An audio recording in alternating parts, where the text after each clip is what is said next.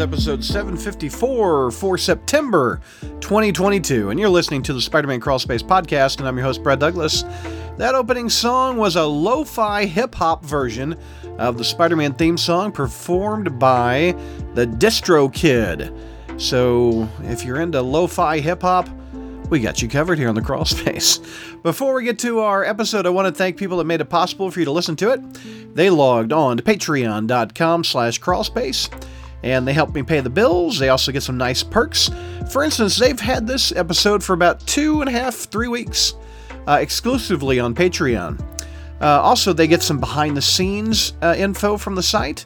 Um, I had a Tom DeFalco interview recently where we celebrated his 50th year in comics, and we had a bunch of behind the scenes stuff that uh, I shared with the Patreon members. They also get exclusive episodes like our Spider Satellite episode that I just released, that is up on the uh, Patreon page.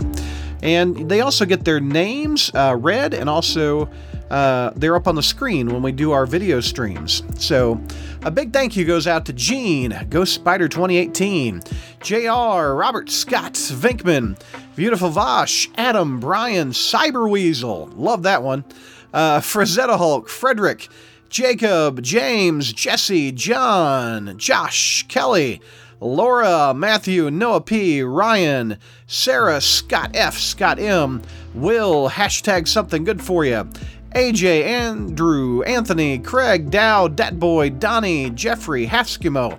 I'm gonna skip this one. By the way, that's his actual handle. I'm gonna skip this one. I'm not skipping him every month when I read it, but that's his handle.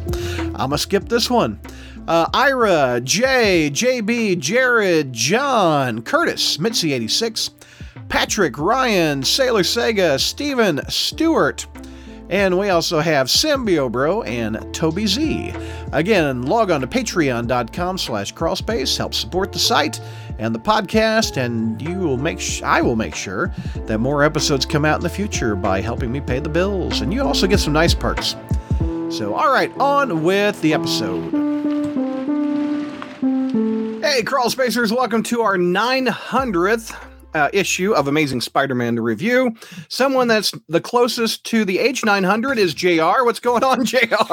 that was mildly amusing. If somebody else, had, if somebody else had said it, I might have put them on my list. Uh, but uh, but I'll, I'll, give you that one. You I'll can't put me on your list, can you? I thought I was already on your list. well. That's true. I guess it's. Uh, I guess. I guess it, you're always on there, kind of in a meta way. But uh, yeah, yeah. Nine hundred down, one hundred to go. So yeah, and you've said at a thousand, you're going to reassess if you're continuing the thousand and one, right? If I'm alive. If I'm alive, because I'll probably alive. be, I'll probably be the one closest to being dead by that time. So. well, on that upbeat note, let's introduce Kelly. Hey, Kelly. Hi. Okay. Sure. Um, looks from like from your shirt, you're ready for Halloween. Yes. You're always ready for Halloween, if I remember correctly. You're excited Obviously. for Halloween. Obviously.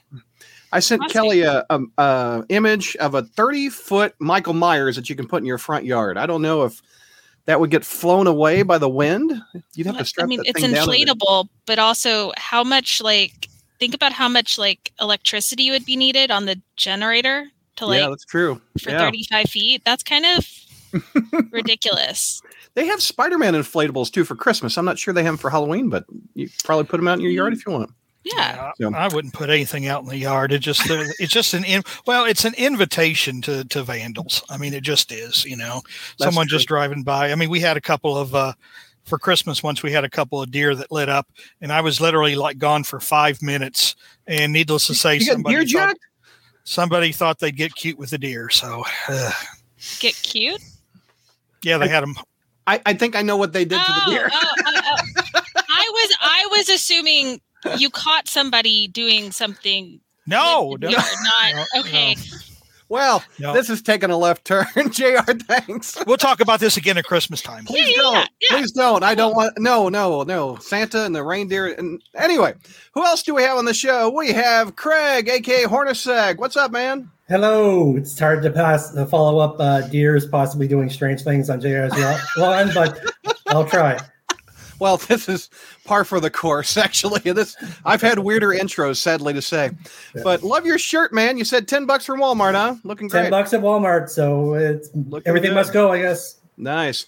And you met her on a Spider Collector episode. We have Sarah. What's up, Sarah?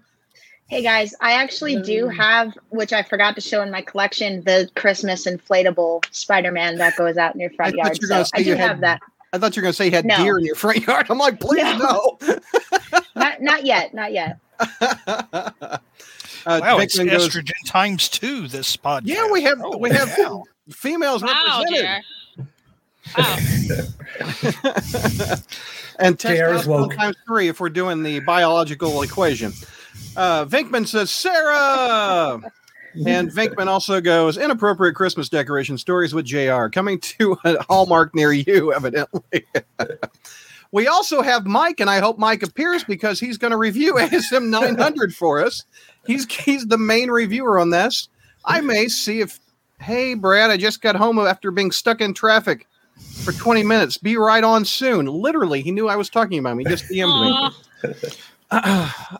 um, uh, here's an idea, Kelly. I thought he, How about we do the backups first, and then we'll go to the main. Wait, You want to do that?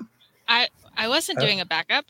Look at the Google Doc. I just I received did a this morning. I Yeah. wasn't doing them. It just No. said Oh, Craig is doing them. I'm sorry. I received a message 30, 30 I was like, Sorry, what Kelly. the heck? Yeah. I'm so sorry.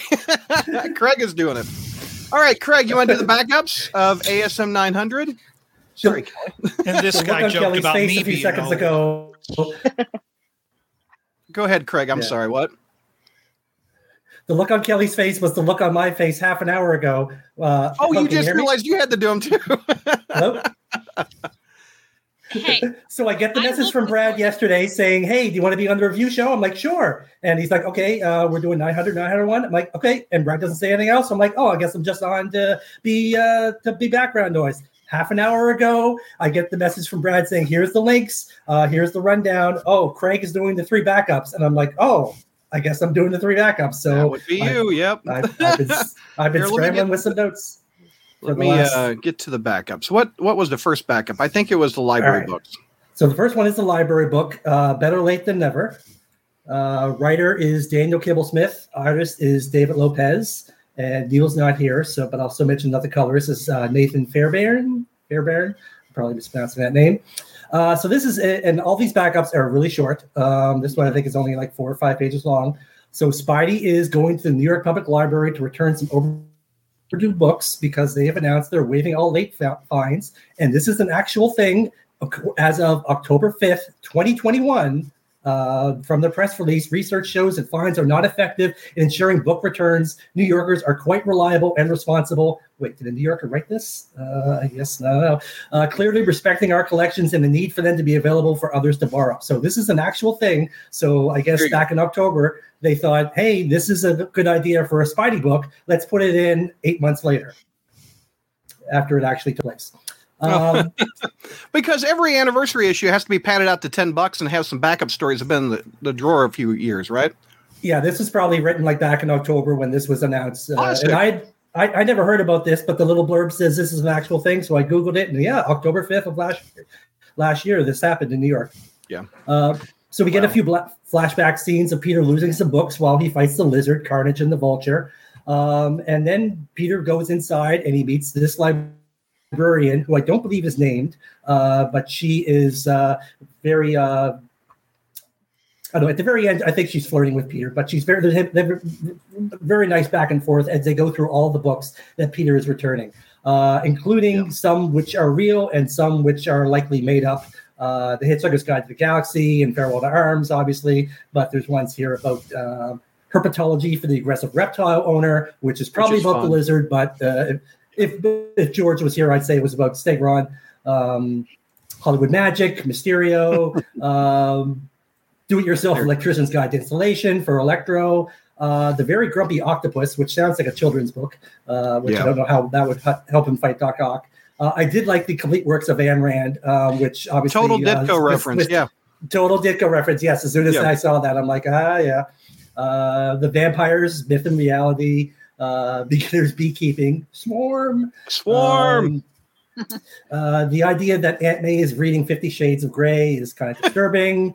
but then again, we did have that uh, Beyond issue with her and Doc Ock, so uh, we do know that Aunt, Aunt May is kind of feisty. Uh, Dr. Faustus is a real book, but I don't remember what it's about. And like, like I said, I did only had a half an hour to write up these notes. Uh, I did like the Black Cats and other superstitions. Yeah. Uh, but it turns out that, but even though the the, the fees are waived, uh, Peter actually owes over four hundred and fifty dollars because the books are all damaged. Which, as we saw in the previous flashbacks, uh, he they kind of like fell out of his web web backpack when he was fighting supervillains. So, in order to, and he says, I don't have the, the money for that. So, uh, he actually works off the fees by dressing up as Spidey for the library's story time, and Which is the cute. Look, look at the blue. which is very, which is very cute with the little girl hanging off of his uh, off of his leg, and uh, and all basically needs, and the one little girl crying is that she has no interest in story time and, and Spider-Man at the library. Uh, and the librarian gives Peter her card, and my notes at the very end says, "Support your public libraries, folks." Okay. So, Craig, what would you give this for a grade? Um, for it's a backup. Uh, like I said, it's very short. I give it a B. It's fun. Uh, I the book titles are the best part. Uh, there's no Yeah. villain, but what do you want for like a four page backup? Exactly. Uh, I'd give it a B also, JR. D. D. D? Good God. Okay. D, uh, Ke- D, D for defund the libraries. I assume. Oh, wow. Why Kelly, we have the internet? We don't need libraries.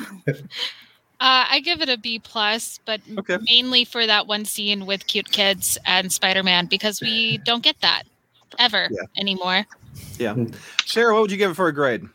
You know, that's funny, Kelly, that you say that because I also wanted to give it a B plus for the same reason. That panel that that Brad showed of him with the kid hanging off his leg is so cute. Yeah, Yeah, Yeah. that that is adorable. it, it's worth it for a backup story. So I think it's a solid B plus. Um, Yeah.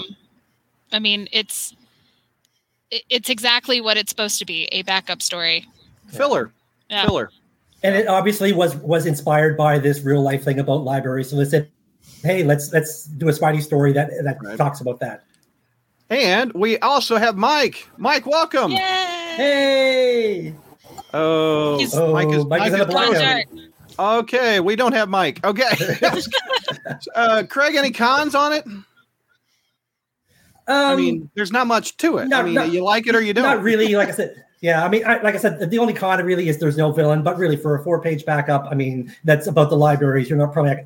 Uh, is there a bookworm villain? Um, like from the, maybe from the Electric Company show? I don't remember. That could that could have popped remember up. But but I'm- yeah, a villain really would have fit into this type of story. I'm curious about JR's uh, grade. Why would you give it a D? Well, because uh, it was written by Daniel Kibblesmith, who tried to give the world safe space, snowflake, and screensaver. Well, you Uh, holding that and- against him? That the new Warriors thing that didn't come out? Yes, I thought the Oh, name was man. familiar. yes. All right. Uh, you got another one. Uh, Yes. Craig, take me through this one. Spidey meets Jimmy, um, which writer is Jeff Loveness, but I am assuming that this is a pseudonym for the late uh, Ron Zimmerman, uh, based on the content of this story, which is very Ron Zimmerman Zimmerman esque. If you remember back I in just the found out he passed away. he passed away. Yeah, I just I saw I did that. not know that. But if you remember, was it the 90s or the 2000s where there were backups and a bunch of issues where he was meeting Jay Leno and having like an adventure with him? Like, he also like did get, week? get Kraven, I think. Yeah, but Mhm. this this this reminded me very much of the not the Get Kraven one, but the uh the like I said the backup ones that ran for like four weeks in a row with him having adventures with Jay. You know what I found out about him? He dated Cher. I had no idea. Ron Zimmerman dated Cher. I'm pretty sure you've mentioned this on the podcast, and I have, you and I we have. said, yes, I told you that, Brad. So weird. We, we have George and Yeah. I discussed it, but apparently, uh, again, you know, the guy who makes fun of my Oh, I'm sorry. He got muted for a second. Um, all right, go ahead, Craig. Go ahead. All right. All right, so yeah, so it, so I made a joke about Ron Zimmerman, but it's, it's Jeff Loveness is the author, is the writer. Todd Nauck is the uh, is the artist. Uh, love love me some Tom Nauck. Um, so Mysterio makes two appearances. I think he's the only villain in this book that makes two appearances uh, um, in this issue. Um, and so suddenly Spidey is fighting a giant Mysterio in, I, I guess, I have no idea where Jimmy Kimmel's uh, show is filmed, New York or Los Angeles. So I don't know It's if he's New in Los Angeles. New York? All right. New. York. Thank you. Oh wait, no, Kimmel. Kimmel's Kimmel, yes. Okay, yeah, no, Kimmel is Los Angeles because it's on Hol- it's on the Hollywood Strip, and then Mhm. I'm thinking Jimmy Fallon, which Yeah. is New York. Yep. There's too I many from Jimmys now. This doesn't work yeah. well. And Jimmy Kimmel in the in this uh, story actually mentions about all the Jimmys that there Yeah. are. Um, Mhm. it, I, just from the first panel where there's a giant Mysterio attacking the giant building, I, I thought, oh, this looks like Los Angeles, but they never mentioned that where where it is. So, uh, but anyway, there's a giant Mysterio who's who's attacking this office building because. Uh, I guess he was so traumatized from the uh, contents of the main story, he decided to go into a different uh, uh, occupation, and he is trying to break into music with an album of Sonic Fusion Revolution. Um, apparently, all the corporation heads hated it. Um, so Mysterio is, I think he's attacking their building here. Um, Spidey tries to guess what the, the the album title is, and he luckily guessed that it's called Dream Illusions, um, which uh, it sounds uh, just like the album title that Mysterio would come up with. Um, during the battle, he's Spidey's thrown into a building where he runs into, of course, the guest star Jimmy Kimmel. Uh, there's lots of jokes and banter between Spidey and Jimmy. Uh, apparently, Jimmy can't tell the difference between Mysterio and Rhino. Um, uh, and proving that even in a comedy backup, Spidey can't solve his own mysteries. Jimmy is the one who finds Jimmy is the one who finds the real Mysterio in a closet. Because Spidey is fighting the real one. He's like, "Has anyone seen the real Mysterio in a fishbowl?" And Jimmy's like, opens the closet door. You mean this guy right here? Um, and so Spidey takes Mysterio into custody, and Mysterio reveals that every song on his album is about Spidey. Uh, in my notes, I have now I want to hear this album, make it happen, Marvel.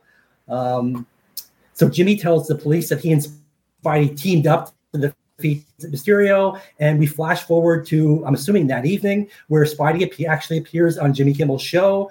Um, and again, uh, Jimmy asked Pete, Spidey some rapid fire questions that would make Ron Zimmerman proud. I have in my notes, uh, but I did like the. I did like the one uh, question and answer at the end when Jimmy says, "Why do you do it?" and Spidey just says, "I can help, so I do," which seems really poignant and nice and out of place in this uh, comedic story. Um, and the musical act on the Jimmy Kimmel episode is Mysterio, and Jimmy says his album is pretty good. Okay. Um, Greg, grade on that, Craig. Um, it's it's a B minus. This was harmless, ridiculous fun. Like I said, I had real flashbacks to the to the Zimmerman Jay Leno one. Again, that was Yeah. before we knew Get Kraven was coming. Uh, the art really helps this a lot. The art the art is really great by Todd Nauck. Um, but again, like I said, it's Jimmy Kimmel shows up for no reason, and he kind of helps out. Again, if you if you didn't never read that Jay Leno Spidey backups back back in the day, it it really seems like this is like honoring. I- If, if you had told me that this was written after the, the, the announcement that Ron Zimmerman died in, in honor of him, it wouldn't surprise me. But I think that news just came out this week. Um, So, what was the but- grade on that again? I'd say B minus. Like I said, it's it's good. It's ridiculous, harmless fun. There's a lot of jokes minus, about uh, Mysterio's album uh, and uh, the Spidey Jimmy banter. Jimmy Kimmel, I said Spidey Jimmy. Just sounds weird to say, uh, but their banter back and forth is kind of is nice, and the the, the Todd Nauck art is great.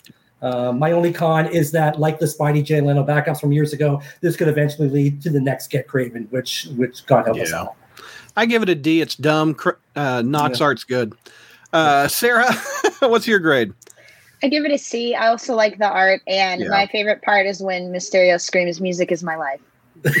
Music. uh, Mike, welcome to the show. Yeah, sorry I'm late, guys. Um, kind of like traffic, unlike- huh? Yeah, well, yeah, stuck in a line for 20 minutes. Anyway, what I would give this what I would give this grade was being incomplete because I refused to read it because Jimmy Kimmel was in it. Uh, Kelly, grade. I apparently didn't read it and glazed over it.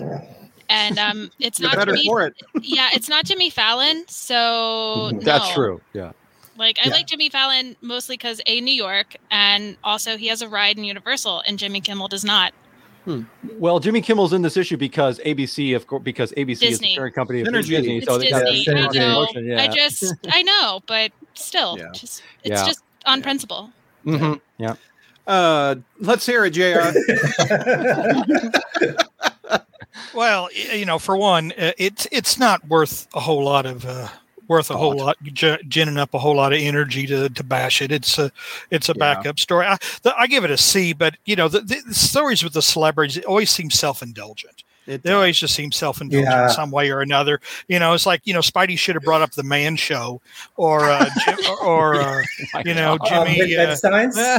you know, or you know, but I, I, well, was Kimmel on uh, with Ben Steins money? what's Uh, that? yes, he was. He Uh-huh, was at. yeah. Yep. Was, Ki- was, he was was. Kimmel on with Ben Steins money? Yes. He was indeed. Yep. He was the, Mhm. the- Um, it, but what I found funny though was uh, uh, he asked how Wolverine smells, and Spider Man says like a wet dog that's always drunk. And I just remember the conversation we had many years ago, where George took great offense when Brad and I were talking when, it was- when it was suggested that Wolverine stinks. Mhm. Uh, and it's like here, you know, here we go again. Another I took offense to Wolverine stinking. No, no, no, George. George. George. Did. Oh, okay. I'm like, Yeah. of course Yeah. he stinks. He's, Yeah, he's yeah. sweating and he's And hairy. basically, one of the arguments was because he has so much body hair. Basically, obviously, the odor Right, it traps be, you know, the smell. Yeah. Yeah. How did we get here? Okay, uh, Um, Craig, la- last one, Craig, by Dan Slott. last one. By save, save the date by, and my note says Dan Slott, writer Dan Slott. Wait, what?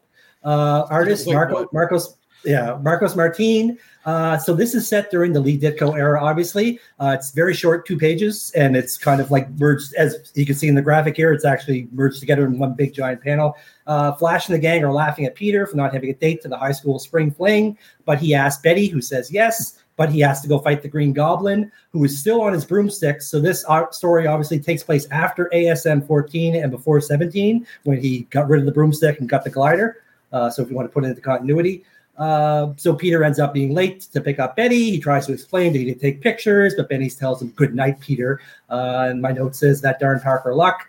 Uh, Peter goes home and gives Aunt May the corsage that he brought for Betty. And Flash, who I assume is just waiting around the corner from from Peter, so he can just drive around the corner to laugh at him all the time when he gets home. Uh, he drives around the corner and says, "Oh, look at your date there," ah, whatever. Uh, and and Peter says, "Oh," Peter just ignores their laughter, saying that May is an amazing gal.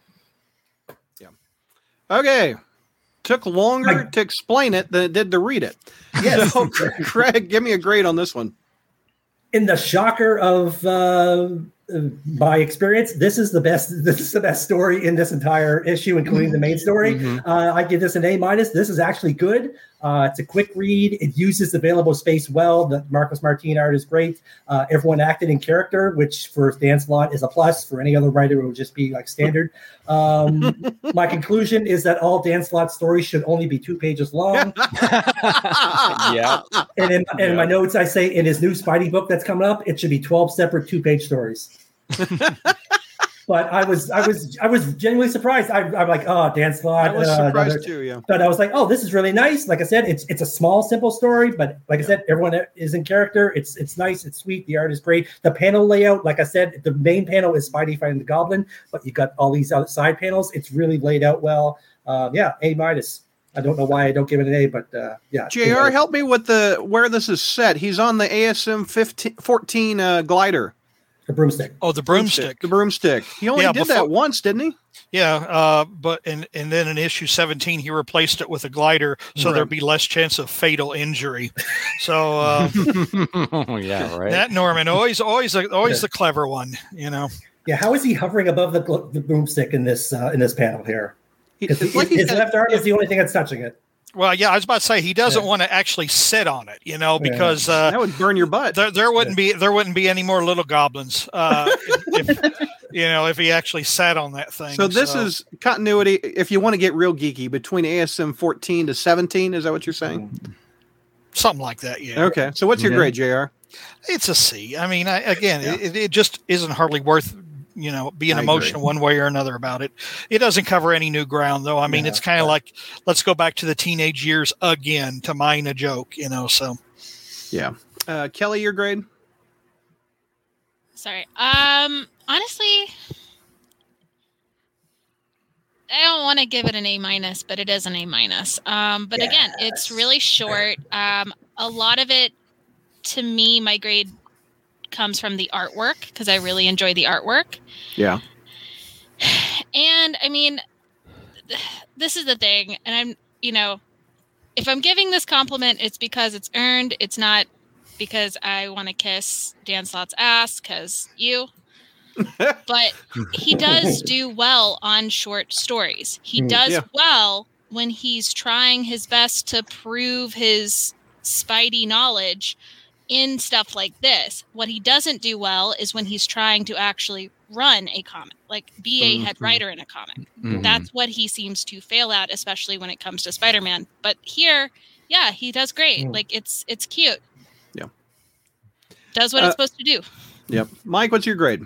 Um, I'm giving this an A minus two. And just to go jump off what Kelly said, um, Slott also does well whenever he tries to go back to the Ditko, you know, Ditko era, and also the, um, you know, maybe even the Romita, Romita scenery era and everything. That seems to be his wheelhouse. It's basically when he goes back to like that's the early when he basically tries to retell days of the early days of of Stan Lee at Mar- Stan Lee Marvel stuff. That's where that's his bread and butter. Mhm. Um, and here he is. He's just basically, yeah, this is this is I'm just retelling a Ditko story, Stan Lee Steve Ditko story, essentially, or what could have passed for a Stan Lee Ditko story. And he succeeds on that. I mean, that's pretty much that's probably what he, he figured. Hey, I can just crank this out. No, not Yeah. a problem. Basically, Night Souls. and hey, I can be in an, another anniversary issue. I was in 600, 700, true, 800, now 900. Yeah. Yep, that's true. So- Yep. Uh, Sarah, what's your grade on it? Um, I'd also give it an A, um, or an A minus. Um, but when I saw that Dan Slott was the writer, I wasn't too sure if I was actually going to read it, but I, I did, and I thought it was one of the better parts of the book. hmm Yeah. Uh, I give it a, I guess it, it was average. It was really too quick to really have an opinion. Like I wasn't really offended. Um, Mhm. Just like, oh, there's just two pages. But all right, let's get to the main part. Mike, we held off because you were running a little late. You're going to take Yes. on the, uh, the Unlike- beginning. Unlike Peter Parker in the story, uh, where he wasn't late, but we'll get into that in a minute. um, yeah, so we have the main event here, written by Zeb Wells, and I believe drew illustrated by Ed McGuinness. If I'm Yes. correct. yes, Yep. I am. I'm not sure who the anchors are, but because who know who know you know. So so what? Five anchors. Anyways, what what Uh, oh, four anchors. Sorry. four anchors? Okay, yeah, because I didn't want to bother mentioning all their names. Yeah. Here, I got But, you. Yeah, They're right so- there. yeah. Looney McGuinness. There we go. and Including McGuinness himself, yes. Mm. Um, but now the thing is about this issue, we decide now people were wondering, is this gonna to do go in little flashbacks of like of like what happened and the, the what did Peter do? Nope. But we Nope. do go back one year from the events of this comic to a bunch of got to basically a bunch of construction guys basically digging some some stuff up. And there's a guy dressed up in his like little tweed suit and everything like this. All right, look, we found something and everything. Guy in said tweed suit says, "Okay, well, thank you." And he turns into a version of Brainiac, well, with well enough of one basically without having to, to do any uh, co- without DC Comics having to infringe any copyright infringements on them or anything. And he basically gasses them all and decides, ah, well, now I will, now I've found my prize, and it happens to be a the rusted remains of the living brain. Now you're probably wondering, wait a second, wasn't the living brain kind of palling around with Doc Ock or something around there Yeah. or something? Well, guess what? Well, that is just the one of many inconsistencies of this comic that you will find. And as you It- read along, yeah, it's like they, they didn't read Dan Slott's stuff, and well, there is a- probably better there's off for it. I guess I don't yeah, know. probably. There is a there is an explanation like a for it, but then, anyway, we go to the present day where Peter Parker arrives at his. You guessed it, because this is an anniversary issue. It has to be his birthday party, a surprise birthday party, in which everybody tells him to go away, and we see all of your classic favorite characters like Carly Cooper, Vin Gonzalez, um, Max Modell, Nora Winters. Oh yeah, the flat the Aunt May and uh, Flash and uh, Felicia there. No, no Mary Jane, of course, but we do get a uh, Betty Brant who is still six months pregnant, despite being six months pregnant six months ago. So, That's so long. oh well. I'm trying to Uh, find the Betty Brant where she's pregnant panel. Where- right. The, Um, the sliding time scale is just um It's just all it- over. it's the now place. wibbly Yeah. wobbly. Yeah. Yeah. Well, why are people mad at Peter Parker? Because, well, like I said, unlike myself who was late, he actually happened to be on time. The problem is, um, not everybody's there. See, Jonah hasn't shown up yet, and is and, and Norris basically berates Peter Parker's like, "You just completely ruined the thing." And rather than Peter just telling uh, Betty and just telling Nora, uh, "That's not how surprise parties works, you crazy broad," he then tells him, he tells them, "Oh man, even when I'm on time, nothing seems to go right. Yuck, yuck, yuck, my Parker luck." So Yeah. and then we go proceed to go around the party and he mingles with other guests. Like so, he gossips to Liz Allan. Nothing about her saying, you know, nothing her. She's not upset, by the way, about you know, back that she's now lost Harry Osborn again, and that she's now a single mom of two kids. No, she's berates Peter for once again, like same thing that Nora said, like, oh man, you, you know, you know, you're you know, you're supposed to have been late, you know, and everything. He then talks to Flash, who, by the way, 100 issues ago, approximately, Uh, he was he was literally dying in Peter's arms from this the is from just the, an average party for Pete. Oh, you're back Yeah. from the dead. Good to see you, oh, buddy. yeah. And who- and by the way, their first conversation after they after they both after he finds out he's still alive, on Flash knows he's Spider Spider Man. He's like, "Oh man, here I thought Peter you were still working for Jameson, but no, you'd have no job at all. You're such a loser." And it's like you know, Jeez, that's and and then he runs into uh, Bobbi Morse, aka Mockingbird, who pretty much asks everybody uh, what the question everyone else is asking in this comic: Why am I here? I mean, I mean, I thought this was some kind of was supposed to be some kind of intervention thing or something, but there's that. He then goes to Aunt May, and Aunt May because is like, Zeb Wells Yeah. wrote this thing three damn years ago. Is why probably she's so. Mm. So he goes to Aunt May, and Aunt May's like wondering, you know, where her stepson is. Because remember, folks, Jonah is her is her stepson, thanks to that Oh, thing. yeah. I mean, just Mhm. because Marvel wants us to forget, it doesn't mean I will. Um, then he goes to uh, Felicia, who is basically telling, you know, telling Peter's like, so I saw you talking to that Bobbi Morse person. Like, what's up with that? You know, it's not like I'm jealous or anything because we're just good pre- pals and friends, right? Right? Right? And he's like, and then fully and then and as Peter's trying to save to you know, explain himself, he is saved by his spider sense. And his spider sense is being triggered by the rival of Jonah, who is strapped to some octopus, who's some Doc Ock octopus arms, and he's yelling help. And as soon as that happens, um, you know, he's trying, you know, he as soon as that happens and he's trying to get help and everything like this, and Peter's like, like, what's going on? Foley's like, don't worry, Peter, I'll save you, and basically starts kicking Joan in the head. And then Mockingbird goes, Don't worry, Joan, don't worry, Peter, I'll save you. And she starts basically beating him up with her billy clubs. And then Felicia gets all jealous over the fact that no, no, no, he's my body, you know, Peter is my bodyguard now. And it's like, you know, not not, not like we're not like we're serious or anything because we're just good friends and everything. And she's like, Mhm. oh, oh, I'm so. And, and, and in any case, what happens is that the arms basically take Jonah out the window. It's like, ah, it's like throw him out. And then Peter's like looks at this and goes, tells everybody, oh, I gotta go, and runs away. And they're like, and as we're, and then we're going down the street, then we go down the street level where their arms are basically, they grab Jonah and they're going through the thing. And we actually get a pretty cool sequence of the arms hitting a car and it's like flipping over, and you're seeing like the word balloons like sideways and upside down and stuff. And then right before, and then Spider-Man, of course, managed to save and save him and capture the truck, and you know, and then he's as, as soon as he goes down to the arms and everything, the arms, I believe at this point they they detach themselves from Jonah and latch onto Spider-Man, and then it starts carving a message into some brick wall into the brick into the brick wall, telling them help. Yeah. And he's like, "Okay, this is something new." And then So the the arms are the reader. yeah, pretty much. Okay.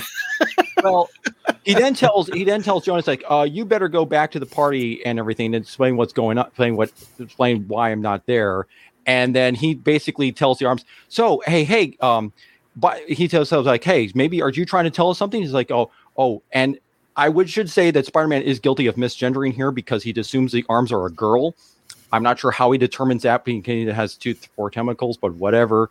He just says, uh, Barrett, so the arms basically become atta- literally emotionally attached to him. The arms were last seat.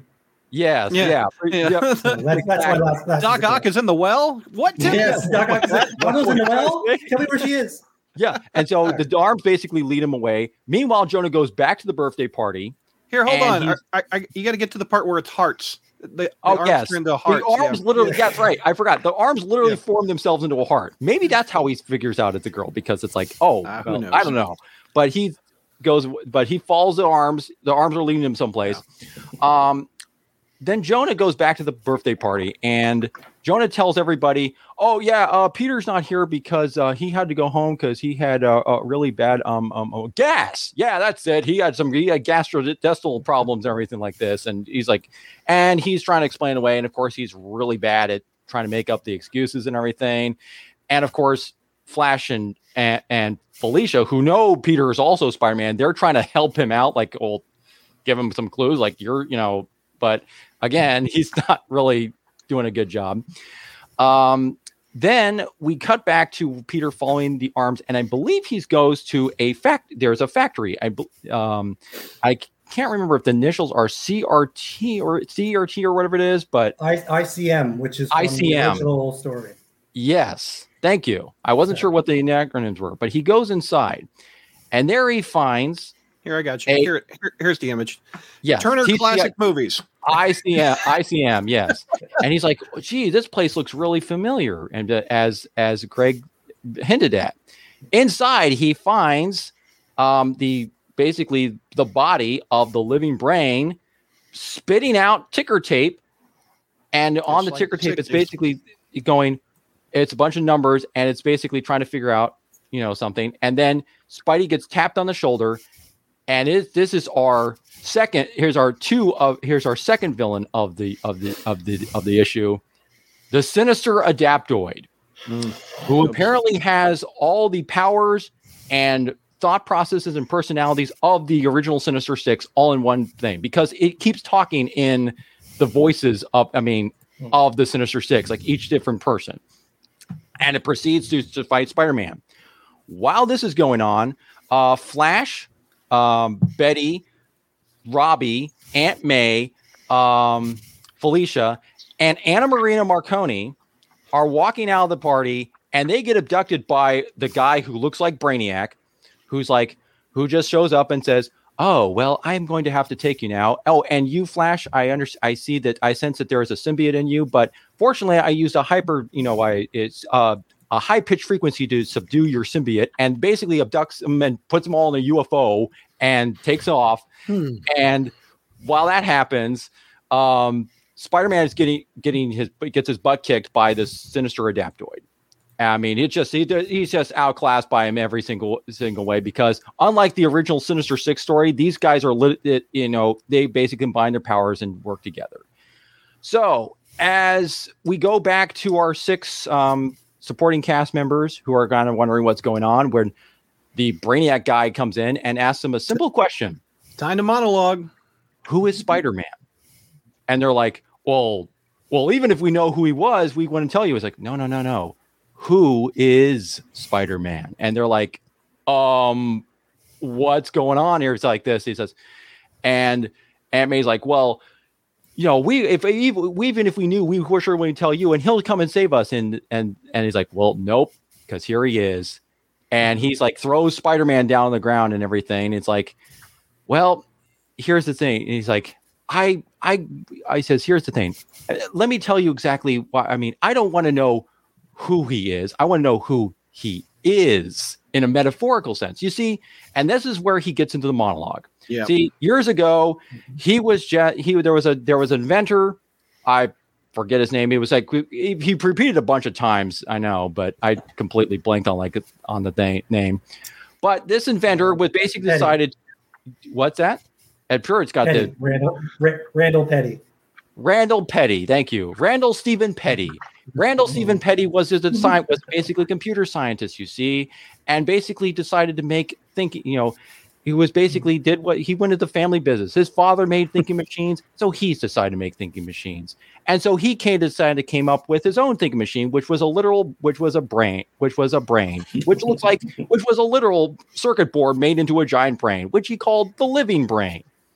Um, and the living brain was like he's as as as as computers are wont to do when they do what the supercomputers are wont to do. They they gain he gained he gained sentience and started asking himself questions like, you know, what is the sound of one hand clapping? Does a tree if a tree falls in the forest? Is anyone around to hear it?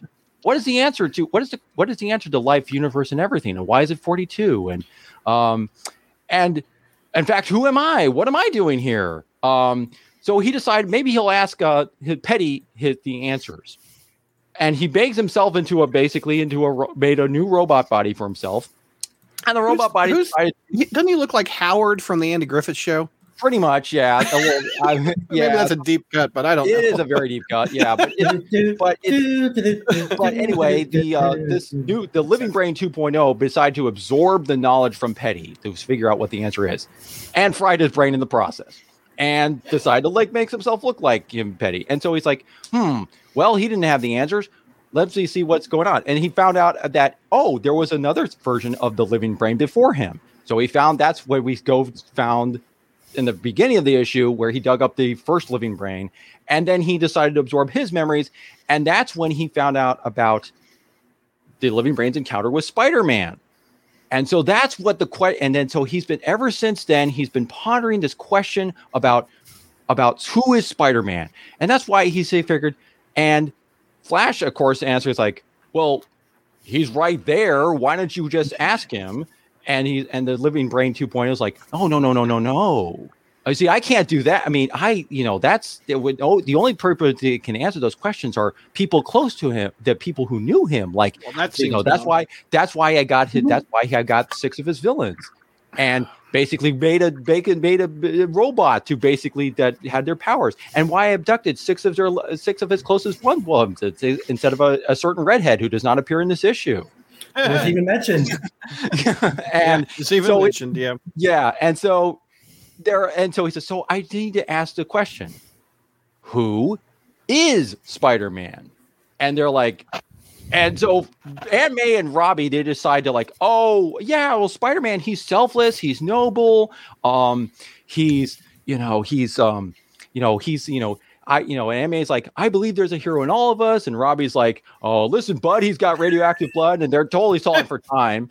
Um, and while this is going on, uh, the Living Brain 2.0 is proceeding to going to absorb Flash's memories, bit, which would kill, which he tells him was going to kill him and everything. But Spidey wakes up, and as he does, we get a glorious panel of the Living Brain screaming his head off, like, yeah, literally because I can't believe this is a story. yeah, He's look how happy Anna he's Maria. Look how He's happy Anna literally- Maria looks on that panel. Oh, yeah, Look at her. yeah, she's like, yes. Well, she's rooting for Doc Ock. Get at him! this Get him! actually. Get him! get him. Yeah, but she's like, but yeah, and Betty's like, I think I felt a kick. yeah, right, This is a normal so- Tuesday for her. yeah, and as, as soon as that happens, you know, the sinister adaptoid comes in, and Spider-Man tells Felicia and Flash, "Hey, get the others out of here to safety. I'll take care of this." And the Living Brain 2.0 is freaking out because he thinks he's gonna get killed. And like, save me, super adaptoid, sinister adaptoid, and runs away. Spider Man goes, gives chase, and as he's going through the corridors and everything, getting thrown through walls and stuff, he ends up finding I he ends up finding Doc Ock strapped upside down. If you remember way back in it, well, not way back, but in issue number one, where he was upside down, where Doc Ock was strapped upside down and everything, yeah. he's like, "Oh, finally." You finally showed up after I sent my arms and everything like this. I knew this was gonna. I knew you'd be able to get here and everything if I was, you know, then like this. And so, well, okay. And also, Spider-Man discovers it's not just Doc Ock who's in prisoner; it's the remaining Sinister Six: Electro, Vulture, Mysterio. Um, it's the Sandman and uh, and this 27th cl- and the, the 27th clone of Kraven the Hunter because remember he is a clone folks You know, Yeah. don't let, yeah although he certainly still acts like his you know the original but Yeah. um, Kraven doesn't know any of these people. I know he shouldn't but he does he doesn't. He doesn't. yeah but any, but the whole thing is and so all the Sinister Six tells Spider-Man hey you release us we got to we got to be free and everything like this and Spider he's like that's the only way we got to stop this thing this guy and so Spider-Man's like okay this is probably a really bad idea but I'm gonna do it and so by the time the Sinister Adaptoid comes in Spider-Man is teamed up with this the with the quote unquote original Sinister Six There you go. and they proceed to fight the sinister adaptoid. Not very well though, because if we already know that the Sinister Six, they you know they have their personality clashes and they can't really get along, they can't really coordinate. And funnily enough, um, the Sinister Adaptoid sees this and begins to argue with itself to the point where it's like literally starts tearing itself apart and destroys itself. Now you're probably thinking, oh, well, this was some maybe this was their plan along. Nope. But Doc Ock takes credit for it anyway, because he's like, "Ha! see, my superior intellect has defeated us one today. And they're like, you know, but you didn't do anything. But anyway, um, Didn't I? Didn't did I? I though? Did I? Mhm. but let's see. And so then they just proceed, proceed like, okay, we got to find Living Brain 2.0. And sure enough, they do. They find the big giant brain in there. And the Sinister Six are immediately like, we got to destroy it. And Spider Man's like, no, we can't. It's the living brain, hence living. It's we can't destroy one of God's sentient creatures, don't you know? Even though it's a computer, it's like, well, and the Sinister's like, well, that's stupid. Why you wouldn't? And like, and Spider-Man's like, no, we get, we, we, we, we have to say we, it, uh, I'm going to defend it to defend it and everything like this. And so the Sinister's like, okay, fine, partnership's over. We're going to kill you now because, and so they proceed to fight, fight him. And the mo, and they pretty much hand Spider-Man his butt. And the moment Doc Ock is about to give, deliver the coup de grace with his arms, the arms hesitate because it's now friends with Spider-Man, you see, because if like, oh. oh, it's like, and you know, it's like, oh, it's all nice to him. And it's like, oh. and I was like, no, listen to me now, you know, like, and you oh. can't, it doesn't work. And while this is happening, the Living Brain 2.0 comes in and says, yes, that is who Spider-Man, that who is, that's who Spider-Man is. Well, my question has been answered. Well, and then decides to basically beam the Sinister Six back on this on his old UFO and takes him away, and basically tells Spider-Man, he says, "You could have killed, you could have let them destroy me, you could have killed me yourself and everything. Even after everything I've done to you, you still, you've protected me." And he goes, "You know, why do you do that?" And then Spider-Man's like, "Well, because that's what I do." And the Living Brains 2.0 says, "Fair enough, okay." And then Spider Man tells him, Well, in order to keep you safe, Living Brain, I'm going to have to unplug you. So basically, kind of kill you to what they were going to do initially. But mm-hmm. well, um, and then Living Brain's like, Yes, I agree. You're right. He says, And thank you, Peter Parker. And happy birthday. So the twist being that he already knew who you know Peter Parker, you know Spider Man was Peter Parker, and we unplug this issue, and we get a solid black page which usually kind of signifies somebody died. But here, hold on, let me show it. Yeah. Yeah, there it is. Big black, page. There's page. your big black page. You paid nine bucks for this. I, I, love the art on that. It's very dark, yeah. but I it's like it. You dark, know, it's yes, just... the colorist. Where's Neil to talk about the color on this page? Yeah, that's right. The color is inserted the color black perfectly there. That, that's so, that's why you had to pay ten dollars. It was. That's right. it's to cover mm-hmm. the cost of ink. It's yep hey, you know what? I think they sell this poster at Home Depot. It's under paint color black. Yeah.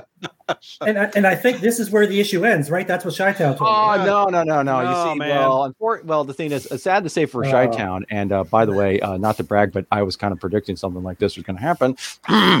um, Peter, go, no, Spider Man goes out, and uh, there's uh, Felicia dressed in her black cast costume and says, "Oh, don't worry, everybody's safe and everything like this." And and then Spider Man's like, yeah, I unplugged the living brain and everything like this, but you know, I'm going to put him in a safe place when no, and then, and, um, and then Felicia's like, well, well, your birthday's not over yet. And the two platonic friends that, you know, it basically decided to do a big old makeout kiss because, you know, it's not like they're going to set up like any kind of love triangle thing going on between Peter and MJ, between Peter, MJ, and Felicia again, right? So, and while this is happening, um, the Doc Ock arms somehow are basically watching the distance and with little hearts on this on it on there and then and then peter's like oh did you hear that felicia? And she says relax peter. We're done here. Issue over. Literally we're done here. Yeah right we're up. Yeah okay so mike 900 issues. Mm-hmm. 10 bucks. What's mm-hmm. your grade? Here's the thing.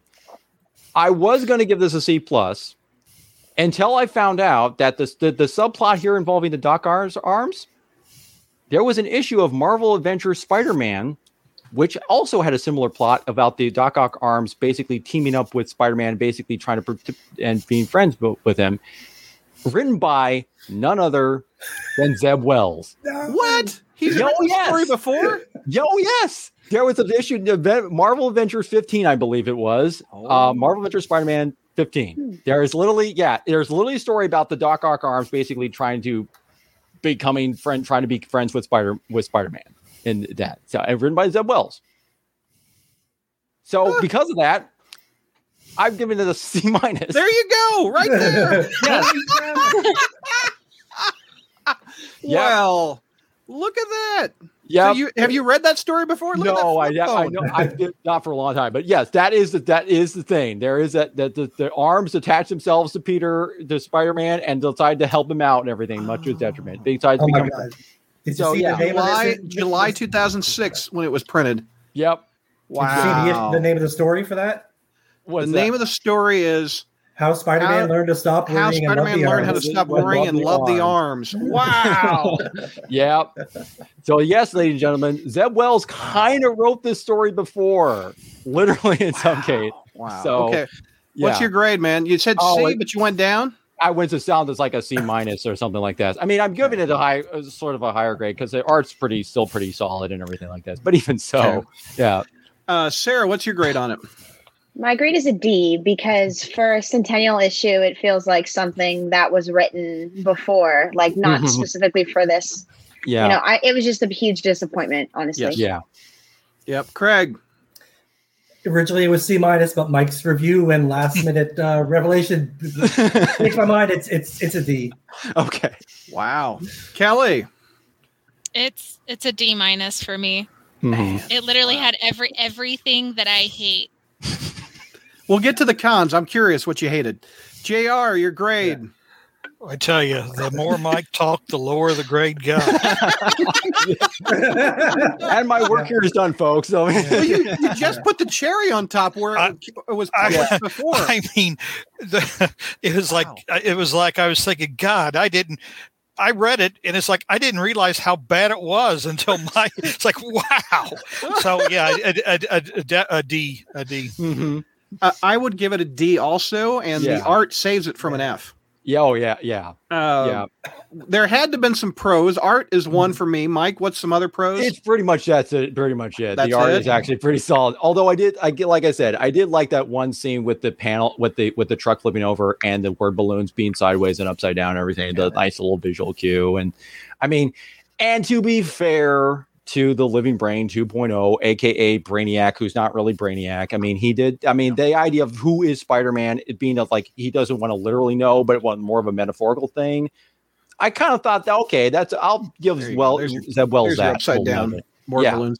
I'll I- give him that. I, The I of that did like the brain Zeb saying "Happy Birthday, Peter" at the end, and Yeah. then unplugged him. I did. Right. That was okay, but that was not Mhm. worth the ten dollar journey. No, no, yeah. Uh, any other pros from you guys?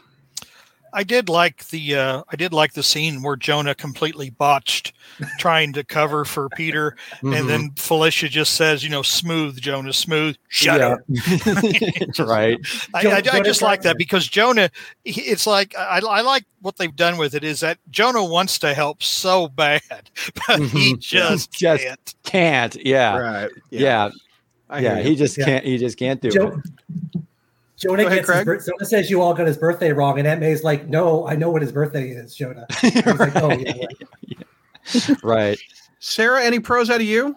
Yeah, I actually liked that the arms found Jonah first. I thought that was hilarious, and um, that's it's just I really enjoyed it. Yeah, uh, Kelly, any pros out of you? Um, I mean, other than touching on like, I guess if you want to really use a deep cut on this similar story in 2006, uh, and just the um, the cons, what could have been out of this, like the bones of it, is really good. It Mhm. just to me ultimately was not executed as well as I think it should have been, which it might have been editorial, who knows, but I don't know. Just for this to be an anniversary issue, any pro that I do have still falls flat on what it should have been for something like this. Here's my thoughts, and and this may be what Marvel had to do. I think Spencer possibly left before he was supposed to, Mhm. so they were left to scramble. How do we get a new creative team in here, and how do we start a new story? Well, we've got to pad it out with the Ben Riley story, and Mm-hmm. when now the plans that we might have had for 900 are scrapped. So the new writer, you got to write one fast, and I Mhm. think. He was like, "Well, what have I written before?" No, I'm just kidding. well, the thing But is, is that the Zeb Wells did say on another podcast that he that this thing was not that this story was Mm-hmm. not necessarily supposed to be in what the current continuity is. Like Well, we what's going on that. now, we can tell that, yeah, right away. So Yeah. he kind of wanted to do. I guess he sounds like he kind of wanted to do like something that anybody can, what no matter what the thing was, anybody can jump on and read it. Even though, like I said, there are certain characters who are not in this story, um, Mhm. especially redhead ones, um, and there's like, and it's just, and the thing is, this felt like the best description I felt I've read I've read about what this issue was like. It reads Mhm. like an annual, uh, an Amazing Spider-Man annual, ra- rather than a centennial issue. It does Mm. Yeah, very yeah. much so. that's what the big, big disappointment thing about it is too. Yeah, J- Jr. Pros, I told you the only one I had was the Jonah thing. the With Jonah thing. I'm sorry. Yeah. Uh, did I get everybody for pros? Craig, did I get you? hmm Uh, got a couple uh, people Okay. who already said this. Um, I, I did like that the super, the sinister adaptoid, if that's what we're calling it, was defeated because the personalities of the Sinister Six tore itself apart. Because and I thought that was a nice reference, which maybe it was just an accident. But in most of their appearances, the team never works well together. They always end up being their own worst enemies. Mm-hmm. So I did like that. Um, I did like that the the uh, uh, the Sinister Adaptoids dialogue was mostly made up of actual dialogue from the very first annual, which I think the letters page mentions it. Oh, But if you yeah. if you read the Sinister Adaptoids reference, because I'm like this dialogue sounds familiar, and if you look back in the in, a lot of it is dialogue lifted. That's right. From I did. uh, I remember them uh, saying that in the Layers page. Yeah. So he cut and pasted from there Um, too. Yeah, yeah. exactly. Jeez. so, so are Stan and Steve mentioned as co co-writers of this? No, I don't think so. no, no, Stan Lee's not registered co-writer apparently. All right, let's tear it up. Mike, go ahead. What's your Oh gosh. Here's the thing. I wasn't offended by this, but it just seems so mediocre. I mean, Yeah. it was just one of those things where it's just like, really, this is how you're gonna. I mean, granted, it's not like the worst anniversary centennial issues we've ever read or anything like this, but I mean, it's certainly not like alpha or anything like that, like for celebrating the 60th anniversary. But yeah, even so, for this, um, it just felt like so kind of like, yeah, kind of put together. And the thing is, like, yeah, first, but you got the birthday uh, the- again. It's another birthday party celebration, like in 500, sort of Two centennial issues. Half two on two Peter's birthday. centennials like that, right? And but and of course, you're thinking, well, wait a minute. Some of the characters who we haven't even shown up for year for years, and there's like happen to be there, they don't do anything. I mean, Anna Maria, why is she? I mean, yeah, I get why she's here, sort of, because but at the same time, she's more closer to Doc Ock than Mhm. Peter was, than, than she was Peter. So it's like, oh, and she was one of the six people that okay. And but yeah, and there's the whole thing, like I said, about the joke about the about the arms thing. Refresh me. Yeah. Refresh me. Uh, Jr. You probably remember the Al Octopus War. Didn't the arms? Aren't the arms evil too? Or am I just thinking of Spider-Man Two, the movie? I've always thought the arms were evil and mean. I never thought the arms were sentient. Yeah, Other because than- not in the right. comic book. Never, Right. never in the comic book. That I thought they were sentient because We- I we've think at least in the Romita issues, like around issue eighty, they escaped somewhere and went to go get Doc. that's because he was telepathically yeah, that's because he telepathically controls them. See, they're Okay. literally like part of it. Like uh, they're they're literally the whole thing is like their arms are kind of like part of like they're almost like extra. So maybe I'm little confusing extra Spider- limbs of of Otto. Yeah, Spider-Man That's why, like in that same story, when Spider-Man ripped all four arms of him off, Mm. uh, ripped all four arms off by Otto, screamed in pain so bad. Not only was it physically uh, uh, painful, but you know, it breaking that that psychological Yeah. bond he had with them. So no, I've never, Right. other than the, I've never thought they were sentient. Right. That that was that was one of the things. It's like, ugh, okay, yeah. um, Yeah, it, I, I didn't story. dig it. What? Craig? Yeah. Uh, so in the Fantastic Four, when uh, Otto was traumatized by Peter after his arms get ripped off, there is the issue where uh, Sue is in labor and uh, Reed goes to find uh, Otto in the institution. He says, "You're a you're an expert in radiology, radioactivity. Can you come help me save my wife?" And Otto's like trying to be try, is a, is a shell, shattered person. He's like, "Yes, I would love to go help someone." And the and he sees a billboard of Spider-Man. He gets traumatized and way off in the distance, like in the raft or something, the arms activate and they go crazy and they start tearing apart the city trying to get back to Otto. So I think in that issue, it's implied that the arms are, and Doc Otto was like, no, stay away from me, you evil arms. I, I hate you, whatever. Yeah. So I think in that issue, uh, it's implied that the arms are kind That of was are during evil. It more like the subconscious or something. I thought this was, was the implication there. But, But- anyway, yeah. But I think he, he doesn't want the arms in that point. Like, Right. Otto Otto is so traumatized, he just wants to be a good person in that story Mhm. at least. And Right. spoiler alert, it doesn't work. And that, Right. that was John for- Byrne writing that one, if I remember Yeah. correctly, when Sue was pregnant stuff like that, Right. but yeah, Um, but other but that. other It just, things, it just threw me off with the arms being sentient and little Right. puppies, yeah, uh, Yes. puppy like. Yes. I don't like that. I I And- don't think it works. Yeah, I mean, also, I think that the thing with the having this, I mean, the thing with the, I mean, ideally, I can. yeah, The thing is, you can kind of see what what Wells wanted to do with this because having the Sinister Six there and everything like this. But still, the way the Sinister Adaptoid thing, they mean, Marvel ba- played this thing up big, like, oh, it's the big villain that he's facing. And it's just like, eh, whatever. Yeah. And then, of course, let's get all get the elephant in the room, which was uh, the um, the kiss that people were kind of like, what? Where did this, this where did this come from? All of a sudden, it's just like Yeah. you know, like all of a sudden, Felicia and Peter are now going to be a thing again, or is this just going to be a one time deal? Let's address that. What do you all think of the kiss and Felicia and Peter getting back together? Sarah, what do you think? I, I just feel like they needed to put something surprising in the in the issue Mhm. since it is 900 and that's why they put that there. I, Yeah. I, it, it it it wasn't like offensive or anything, but I hated it. Mhm. Yeah. It seems very much out of character. I think they I, I feel like the two characters have grown past this a Mhm. bit. Yeah. Uh, in, in the Beyond stories, I'm like Felicia was right there at Peter's side in the hospital, helping MJ, helping Peter. Uh, she was all like pro them, and I'm like, is this the same character? It's like, oh, And- Peter, you're you and MJ aren't together anymore. Hey, Well, hey, See, here's the thing. It's because the, the way this thing was beyond was set up. And remember, I was on. I well, I was asked on this podcast as well as trying to set something up with Peter and Felicia again, like if, after issue five, and then we're like, oh no, no, that's crazy. And it's like, well, I guess we're doing the going around that wheelhouse again. Anime Uh, Hunter says uh, Wells has confirmed it's a one time thing. Okay. Yeah, Well, I- yeah, I was going to bring up the way that it feels to me. Yeah. Ultimately, more feels like Felicia might know what's going on, what Mhm. happened. And this was more like a consolation prize yeah. in a way. which- Like, this is her trying to give him some birthday kiss, give him something to make him, you know, feel loved because it's almost like a pity Mhm. kiss. And Mm, that I think is one I understood it from that point of view, but I still didn't like it. Apologies if y'all can hear my roommates being loud as heck because that Mhm. was We- we really can't. loud in my ear. It's okay. Um but yeah, no, I mean everything that everyone's saying I think is on point here. To me this just felt really almost sloppily thrown together. Yeah. And again, it's not a 900 issue. It's to me it's not even an annual.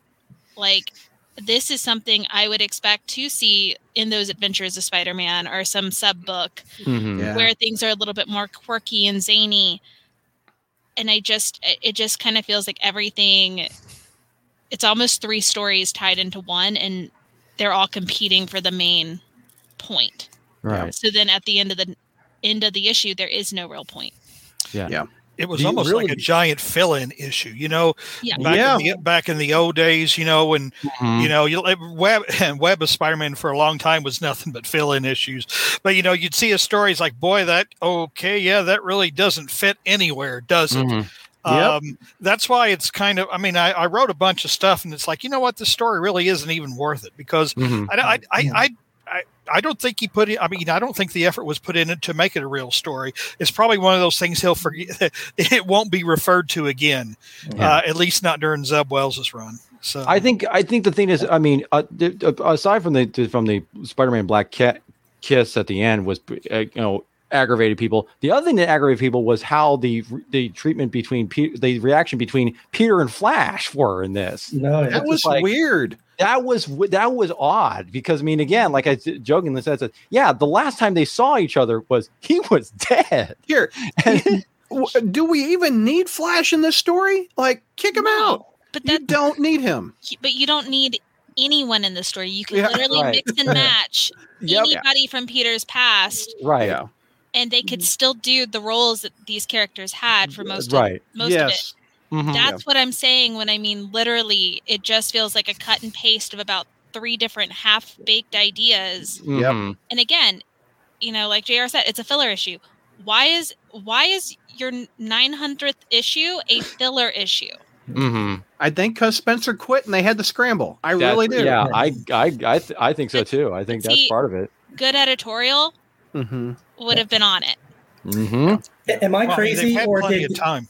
Sorry. What, Craig? Sorry, I was just gonna say you guys were talking about like uh, uh, well, uh, Wells taking over. So, am I crazy, or did Michelinie take over very close to 300 as writer of ASM? I thought he took over like Mhm. Like in the Mm, 290s. Well, I mean, Yeah, he, he the took over is- in the 290s ish. Right, But he was yeah, writing but he- web before that. right. Okay, so yeah. he was kind of building up, at least building up towards something with with Venom. Like he was even Yeah. because I mean, there were things sprinkled out throughout that were kind of leading up towards that. I mean, but Yeah. this was just like, oh yeah, we can kind of. This was kind of taking place in the in the current continuity, but not really because there are certain things that are kind of inconsistent Yeah. and stuff. But it was just like, yeah, like Betty Brad still being pregnant, for instance. I'm just a year from surprised now- that Mysterio didn't say, like, "Hey, wait a minute! I recognize part of this plot. Uh, Yeah, this from, from, like this is from the first reboot, issues number seven and eight, when it was uh, Flash, when Flash Thompson, you know, took over the Dream or whatever. I kidnapped like half of the same people to try Right. to find out who's spy. It's like, hey, you know, Yeah. it's like uh, I just- did like I did like Sandman going, uh yeah, I I remember I was a beach at one point, but you know, kind of like like was that written by Zeb Wells? The beach issue. with yes, it was. It was. Yeah. Yeah. What, what is Yeah. it? Does Does Wells think that Sandman has not appeared in another story since then? Because I thought that Sandman has appeared in other stuff since. I don't know. Yeah, because Doesn't Sandman at some point say, I don't even know if I'm a villain? Like, we don't Yeah. either, yeah, yep, he Yeah. was. That was just yeah. a beach. Yeah. He Yeah. was just a be- Yeah. yeah. I don't think I don't think Wells. I don't think he, he. No, no, that was um, that was um, what's his? That was a guy blanking on the name that uh, you know when that was that was um, It was the MTV issues with Zeb Wells and terrible art. Um, No, no, yeah, it was. Uh, no, there was the one guy that was. Um, oh, I'm blanking on the name. He's started. He's writing Daredevil now. Um, Oh, uh, Zdarsky? Zdarsky. Zadarsky. Yeah, Chip Yeah, yeah. Zdarsky was writing when we, last time he wrote Sandman was basically Sandman was basically somehow Yeah. oh immortal and became a crystalline being or something thousands of years in the future or something. Yeah, a crystalline That was- entity. So I think that was Zdarsky. Yeah, that was like in the, the I guess for me is it it felt like uh, a filler, like Jr. said. I agree. The Mhm. the arms felt out of character from sixty years of reading Spider Man for me. Um, the art was okay. Mm-hmm. Um, the Flash was awful. Uh, Didn't need to be in there. Um, what else? Also, the Aunt May thing. They were fighting, and didn't they kind of get back in issues five?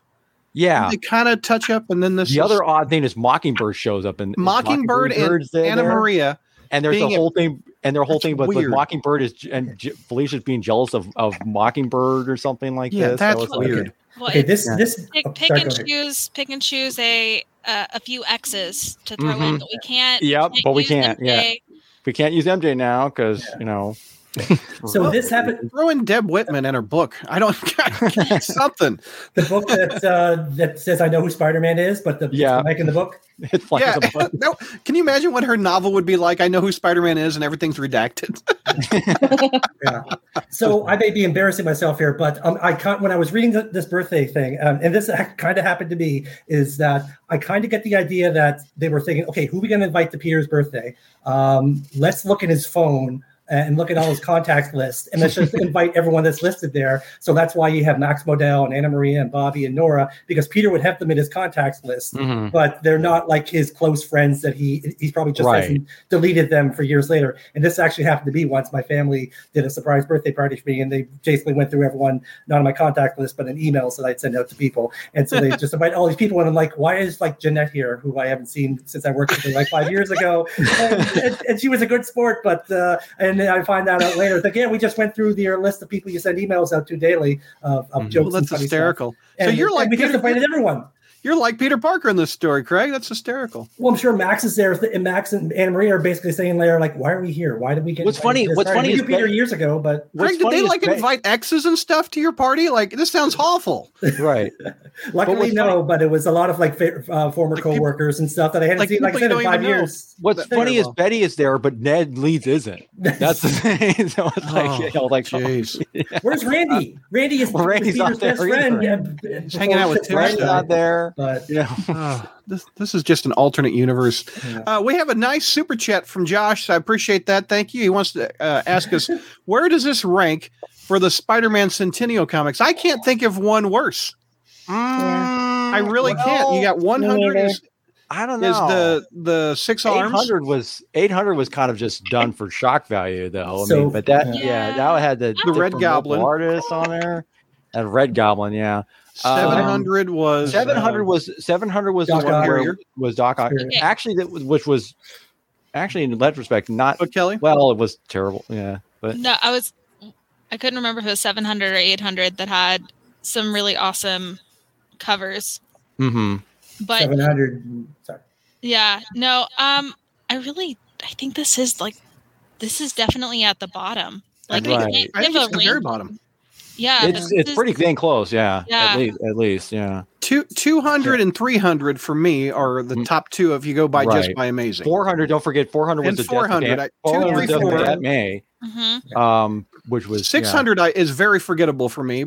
yeah 600 was the one with uh that was the one It- with doc ock was supposedly dying and that's was he basically decided to take over the city with his nanobots And then they Right. got married. also written by dan slott because yeah so dan slott wrote three of these issues three So- things. So I made a list when I was going through uh, this issue, uh, my notes here, saying like, what is this, the villains of the Centennial issues? So we've got Peter Parker's angst in 100. We've got the burglar in 200. We got Yeah. Venom in 300. Death in 400 because Ma dies. Uh, Dormammu in 500, the Doctor Strange issue story. Uh, Doc Ock in six. Doc Ock in seven. Uh, Norman slash Carnage in eight. And 900 is the Living Brain, I guess. Yeah. For the super living brain. Super Adapt- the, the living brain super sinister adaptoid Boy, we- thing, thing, yeah That kind of just sums it up, doesn't it? Wh- yeah Who's the big Yeah. bad of 900? The living brain. living brain What? 2.0 technically Yeah. Living Brain. I, I did like the Okay. callbacks to issue number eight. IC, ICM is, Mhm. is the original company that that uh, Right. invented it, and Mr. Petty is the scientist that brings the living brain to the school. So and Yep. and the living brain actually, when he sees Flashes, I recognize you, and I was like, oh yeah, because he recognized him because Flash was there at the high school when they Right. first met the living brain. Yep. So there was some continuity, even though, as, as Mike said, there is this continuity that just goes against continuity. There is Yeah. some actual Mhm. nods to continuity in this story. that's He, o- he opened uh, ASM 8 and did a little research, got some little uh, fun callbacks, but he uh, also put Vin Gonzales in there and, and Maria and Bobbi, and that was just jarring. yeah Uh, why is Vin Gonzales there? Why would Vin Gonzales go to Peter's party? because well, well, Harry's dead, so he doesn't have to worry about running into Harry, I guess. But it's, it's like because that's I I Do you think when the- this party was planned, Flash was dead? You how, think how like did he get an invite? Well, no, like he uh, comes back to consciousness. He goes down to his mailbox, and there's a party invite there. Like, I'm glad that they thought of me. Oh, okay. I was I was figuring you were gonna like go into some conspiracy theory that like Flash and Betty hey, are The other running question around is, on if Ned. Vin- Flash, Flash and Betty have no conversations in this issue. They Yeah. don't. He's a Oh. oh. say, Ben, you're pregnant? there's the other thing. If Vin Gun, Oh, if yeah. Vin Gun, if Vin, yeah, that's there's your backup. That's the backup I want to see. Yeah. Flash and Betty. Who knocked you up? Oh, uh, clone. oh, my it's dead husband. Oh, Yeah. Ah, it's that's Ned funny. I'm back alive. I, I, I do like that Flash has robot legs. Mhm. Yeah, Yeah, and, and if you're getting re, if you're getting recloned or whatever happened to Flash, why wouldn't they fix his legs? Everything else is fixed. Every part of the human body has been fixed. The other thing is too. Here's the weird. I don't weird. get it. If Vin Gonzales is back is back in this issue, where's um his um his sister um his Oh, sister uh, Michelle. completely for Michelle Gonzales. Michelle doesn't- Gonzales. doesn't show up apparently either, but, Yeah. uh, Anger but Man not that we're missing her or anything. But Right. Uh, I, I do Uh, want to say that every time that the Living Brain says, Who is Spider Man? I was just picturing uh, Drax saying, Why is Spider Man? How is Spider Man? yeah, how is Um, Spider Man? Yeah, And every time I saw Yeah. that giant brain, I just think, think- picturing Brain, Brain, what is Brain from Star Mhm, Trek? right. yeah. Jr. Some cons out of you. Oh, Lord have mercy. Hit me. Now, Hit me. Get ready, folks. well, no, I mean, I, I really don't have anything uh, uh, d- different than anybody else has said. I mean, like I said, one, this seems like a ripoff of uh, an old Mysterio plot from from several years ago. Doc Ock's tentacles being in love, the wisecracking. I mean, even the villains were wisecracking. I mean, it was almost like, Yeah. you know, was Wells trying to be Spencer here and do superior foes or something? Because all the villains just didn't seem in character. They didn't talk like themselves. Doc Ock Um, especially. He didn't even say superior once. Yeah, Doc- you know, Which and is a you know, good I mean, Or His, catch, his catchphrase. Adult, yeah. you know these aren't particularly you know these aren't particularly witty people because they're not particular you know except for doc ock you know uh, i well uh, you know getting cra- i don't know. I guess in a way some of them are pretty smart but they're not they're not you know rapid fire quipsters. Uh so that it just completely fe- fell off. Um you know it, uh oh well the uh I was about to say, yeah. Well, anyway, sure as hell wasn't worth ten bucks. I mean, Yeah.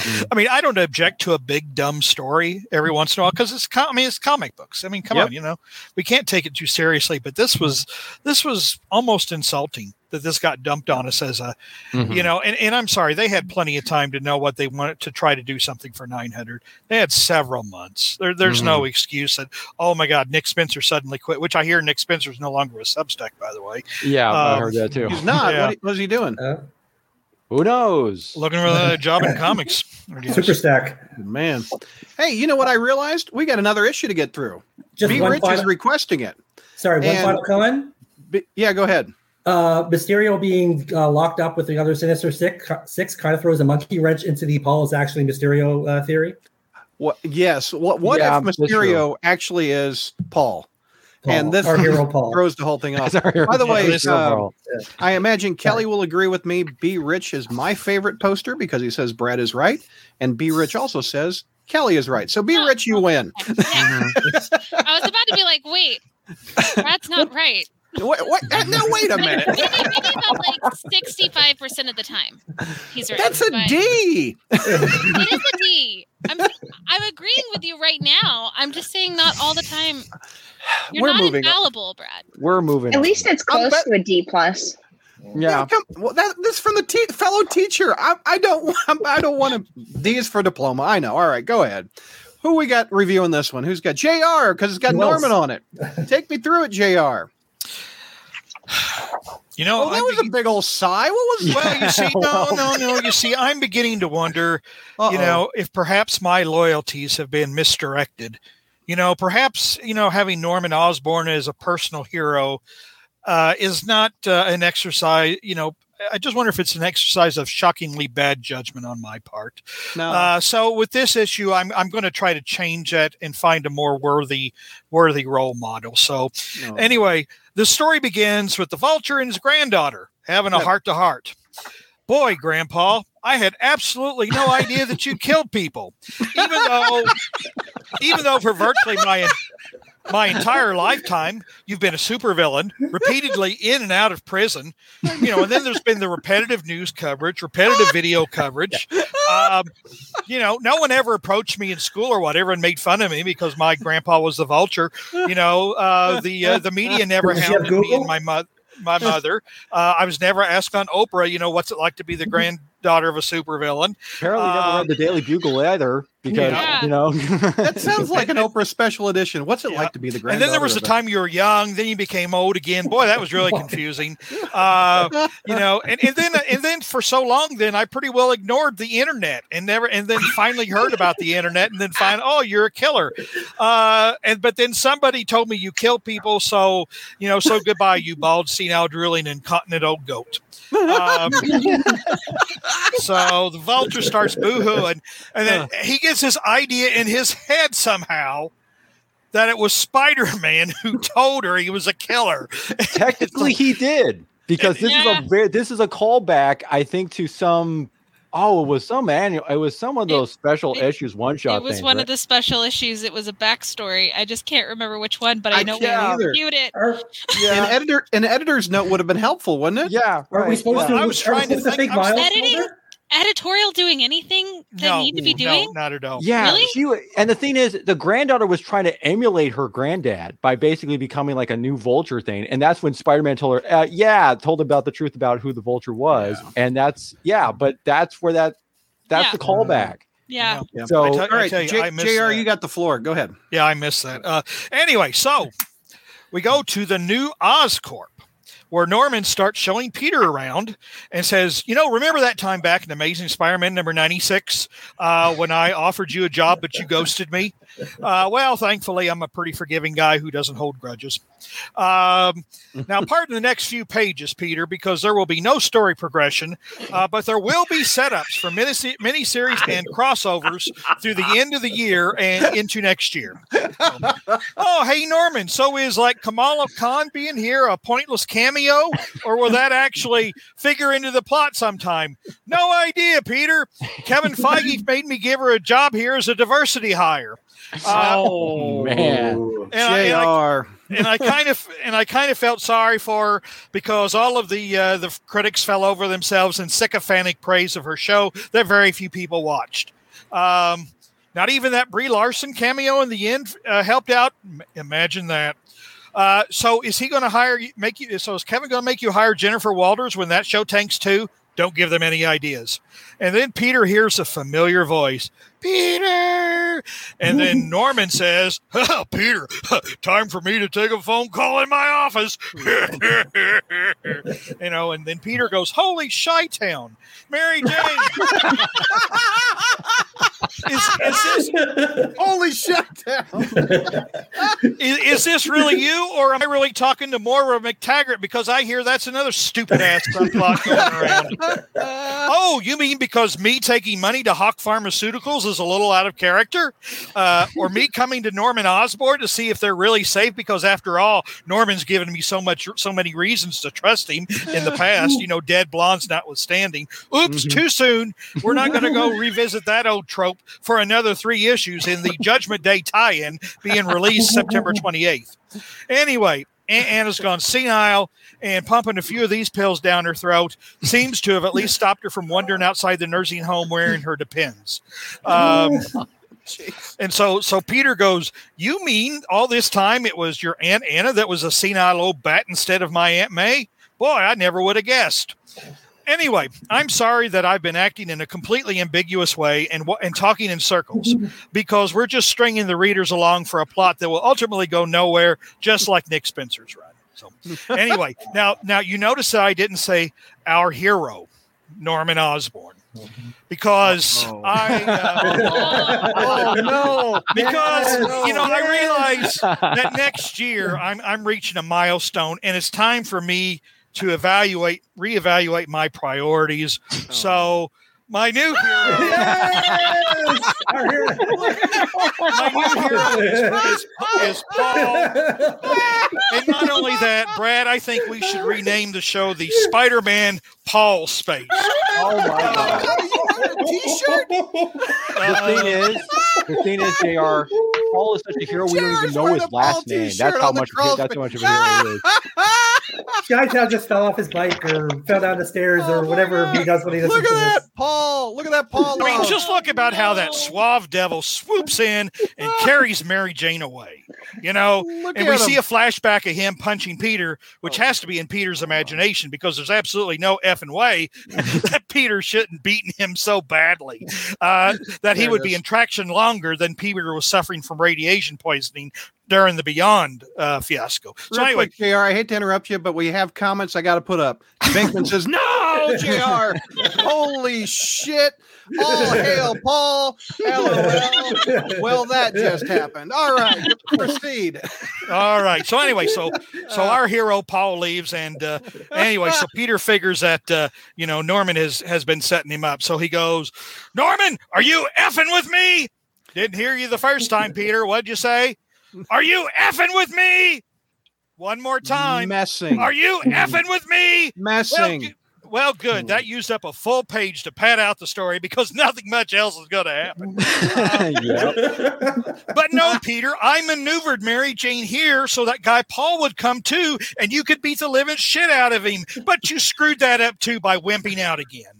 Um, well, screw you, Norman. And by the way, I'm going to make another vague reference to coming to you for help some time ago to string along the stupid readers who keep coming back for more abuse. oh, and Norman goes, and I've got just the thing, Peter. Look, another costume variation that we can sell as a skin on PlayStation. What do you think? All right. yep. So, so anyway, I think this is the point then where Zeb Wells uh, called Jr. Jr. and said, "Okay, I'm going to pull a Bendis here. All right, I'm going to give Yep. you 105 words, and you've got to stretch them out over five pages. Okay, so basically, so the at those Vulture, word balloons. So the Yeah. vulture flies in out of nowhere, gets a drop on Spider Man like he has never done in 60 years or so, breaks his web shooters. Spider Man starts falling to his death. And unlike the time at the end of Amazing Spider Man 127, when Dr. Shallot, who was the third vulture, dropped him from a really high place, or at the end of issue number 157, uh, the first part of the Doc Ock Hammerhead ghost story, where he fell off a hot helicopter and looked like he was going to go splat in New Jersey farmland, I guess he really is going to die this time to be continued. In two weeks, Spider Man's funeral. Yeah.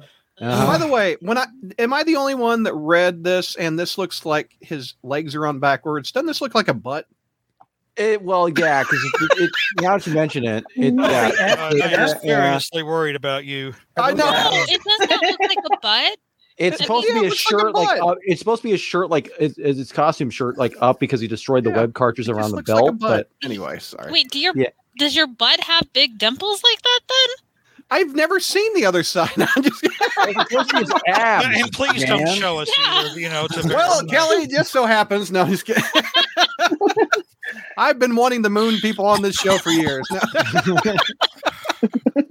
let me just take a look at JR again. Look at this. You got Norman, Paul, and Paul. I mean, well, yeah, and see, the thing is, I couldn't, I couldn't, I was trying. See, I more. was, Why do you keep pulling this out see, I'm, I'm, gonna- I'm oh. covering up Norman. You see, so now it's just Paul. Paul. It- Paul, Paul is my hero. Paul is my hero now. So Can can I just say that Marvel has broken us all so bad that JR has resorted to becoming a fan of Paul. yeah. a guy. In fact, yeah. The, it- in fact, I was going We to are say. that- so abused and Mhm. broken as a society. I know. JR, you need some scotch tape. Put Paul right over that goblin head Or over your scotch. shoulder. I, I, I you know, I, I originally was Or going some to, but the problem is, it, it wouldn't, it would barely, it wouldn't even show up. oh yeah, it's too So- small. So yeah, so I kind of Too just have small- to hold him here, of a pole. hold him here to cover Norman. Okay. So Poke some Yeah. holes, and then you can wear it as a mask. All right, Paul. I I actually realized- I thought about that, but I was running out of time. right. We okay. We didn't even get a grade out of Jr. All this Paul talk. Jr. What is your grade? You know, I, I I wanted to call it an incomplete, but I remember George called me an utter coward. Uh, because, but but but there just was no story here. I mean, It was it, was all- it was all set up. Yeah. Uh, and and to be honest, there's so many other things going on, you know, that's going to happen. You know, with what dark web and Gold Goblin, which we'll t-. That's next Oh, month. Uh, but then the whole X Men thing, Spider Man's going to do the X Men thing, and then there's a Judgment Day crossover, and there's you know a new Halloween themed villain. I mean, honest to God, you know, and and and, and here's the thing: I, I didn't touch on this when we talked about 900 uh, because that conversation has was going on, you know. But it's like it's almost like I, I just think they have deliberately because Spencer and again whatever happened happened I don't know, but Spencer set up a lot of emotion, a lot of things to pay off after the the, the story. You know, dealing with Harry being gone again, Liz dealing with that, now dealing with Flash has come back. It's like we we don't even want to we, we we're too lazy or or don't even know how to handle all this heavy emotional stuff. So we'll go 6 months. We'll do a time jump. So we mm-hmm. don't have to deal with it. So we don't have to explain it. So we don't have to segue in it because we're too lazy and too too too hackish is Yeah. what it starts to sound like to me. I may I may eat my words in 2 years if they do revisit mm-hmm. these, but boy, right now it's like they've deliberately done a time jump just to avoid Yeah. telling these stories. Jr. Uh, you have triggered Vinkman. Uh, Vinkman has given us a super Oh. chat for you to stop putting up more images of Paul. Oh, so you hear that sound in the background, Vinkman? His printer is going off right now. He's printing more images. He's going to start selling T-shirts. So Vinkman, well, I mean, this is the amazing Spider-Man Paul space. So, uh, but thank you for the super chat, Vinkman. yes, Vic, So what was the grade? I had to give it a C minus. C minus. Okay, Kelly, Uh, D plus. D plus. Okay, Craig, Uh, C minus is for me. Sarah. D, but there was one thing that I hope that they come back to, and it's MJ was going to say something. She started off with to tell you Mhm. the truth, and then all of a sudden Paul Mm. showed up. So that's one thing I, I'm very interested in, but the rest of the issue wasn't. I didn't Mhm. like it. Yeah, and and this this panel, we should get back to the kids. That just ugh, Yeah. so weird, so weird. Mhm. So what was your grade, Sarah? I'm sorry. What was it? D. D. Okay. So we got a s- man, uh, Mike. You going Uh, higher D than plus a D? also. D, A D plus? D plus sauce. Yeah. C minus out of me. I guess Mm. I liked it a little. I I kind of like the Vulture, even though Jr. made fun of it. I kind of like the Vulture being inspired by the granddaughter to go kill Spider-Man. I like let's Mhm. take his head off. I thought that was kind of cool. Mhm. But that that felt more like a B story than the Yeah. main story. Right. Yeah. Your B The- story shouldn't be better than your main story. Sometimes the B stories are better. I know. know, Yeah. I agree. You know, the the impact. See, here's the thing, and we were talking about like you know when Kelly was asking, does editorial do anything? Editorial hadn't done anything in a long time. But see, I mean, I mean, so you miss the. You know, you're sitting there wondering why the vultures acting like this. You know, when an editorial note could have said. I, I mean, Mhm. it's like they it, it it well again. That's because that's only for old people and and these new readers that we're dealing with can't deal with editors' notes or whatever. But uh, yeah, I mean, any kind of emotional impact that or or anything that would have added, you know, a little bit more depth to the story. I mean, they just completely ignored it by, you know, just leaving everybody in the dark, you know. Well, th- yeah, and that's a, and that's the problem because we. Yeah. Go ahead, Kelly. well, what I was going to say though, because you said young people, and it's like I don't think that that has anything to do with anything, because I think especially newer readers would appreciate an editorial note explaining some of these things or giving reference to some of these Yeah. things. And the Yeah. issue is is that editorial has decided, which I don't know if that came down from Disney or whatever, whatever's going on.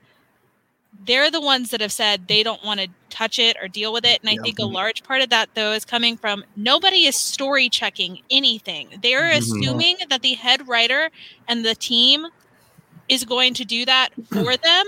Mhm. Yeah. And the issue is, is as we saw in 900, no, they don't always do that. Mhm. So I don't. They, I've, I'm really confused as to what job editorial even has, other than you know Nick Lowe writing really almost like antagonizing notes in the Yeah. back. of Right. the book. Well, Well, it- the other- Letters pages, yeah. What, Yeah. what I wanted to say, but, but before but before I forget, and I apologize, Mike. But when I Mhm. say young people, I don't necessarily mean because like like well for example spencer you know spencer just turned 21 but and it's like he recognizes the stupidity of some of these stories or, or like it's so i mean when i say young people it's like what this is this unknown magical audience they're chasing Yeah. if, if they're even doing that. So I mean, I'm not Yep. talking about I'm not talking about you know, and like I said, my daughter, you know, she picked up a few issues. She picked up the, one of the Beyond issues and said, "Oh God, this is crap," you know.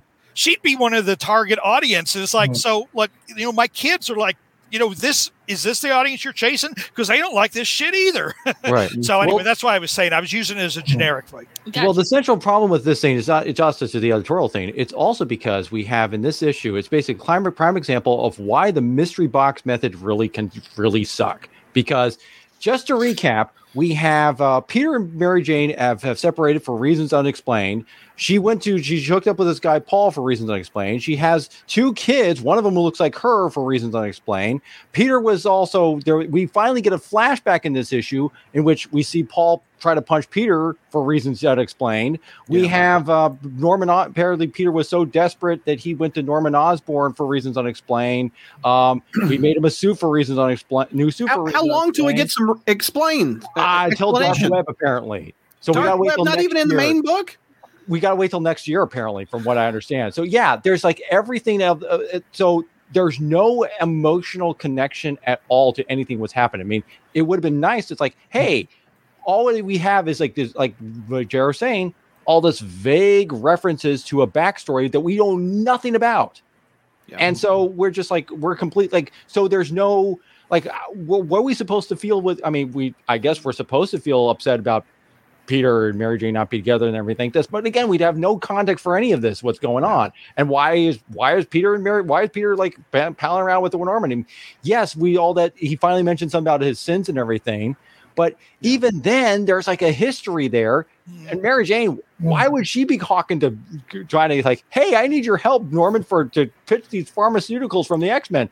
She wouldn't want nothing to do with this guy. yeah. Hey Norman, I know you killed my daughter when I was pregnant, but uh, can you help me out here? Yeah, she remember. Well, yeah, I remember. Yeah, That that's still iffy. right. Too. I will throw that out there. That that part's iffy. the fact that she killed, he still killed Gwen. That's Yeah. probably yeah. I guess. That like that's still when I- When We're I read readers this, we know. Kitty. Yeah. oh, hello, cat. um, I, I will harp on yeah no mj this entire time and this has been one of my biggest gripes Mhm. it's it's like zeb wells doesn't know how to write mary jane and i know that that's not true Mhm. so it's been my biggest question of why is she basically like personality wise has had a total lobotomy Mhm. yeah. Yes. Yeah. yeah. like why like but again i we'll go into it in the next our next recording in spider Yeah. news but ultimately it feels more like marvel just doesn't care about mary jane and wants to move her away from spider When I they- when I read this, the first thing that m- went in my mind is what would Jr. think of this panel? It what is that, Jr. The handshake. Would Peter ever shake Norman's hand? Well, I can't don't see want, it.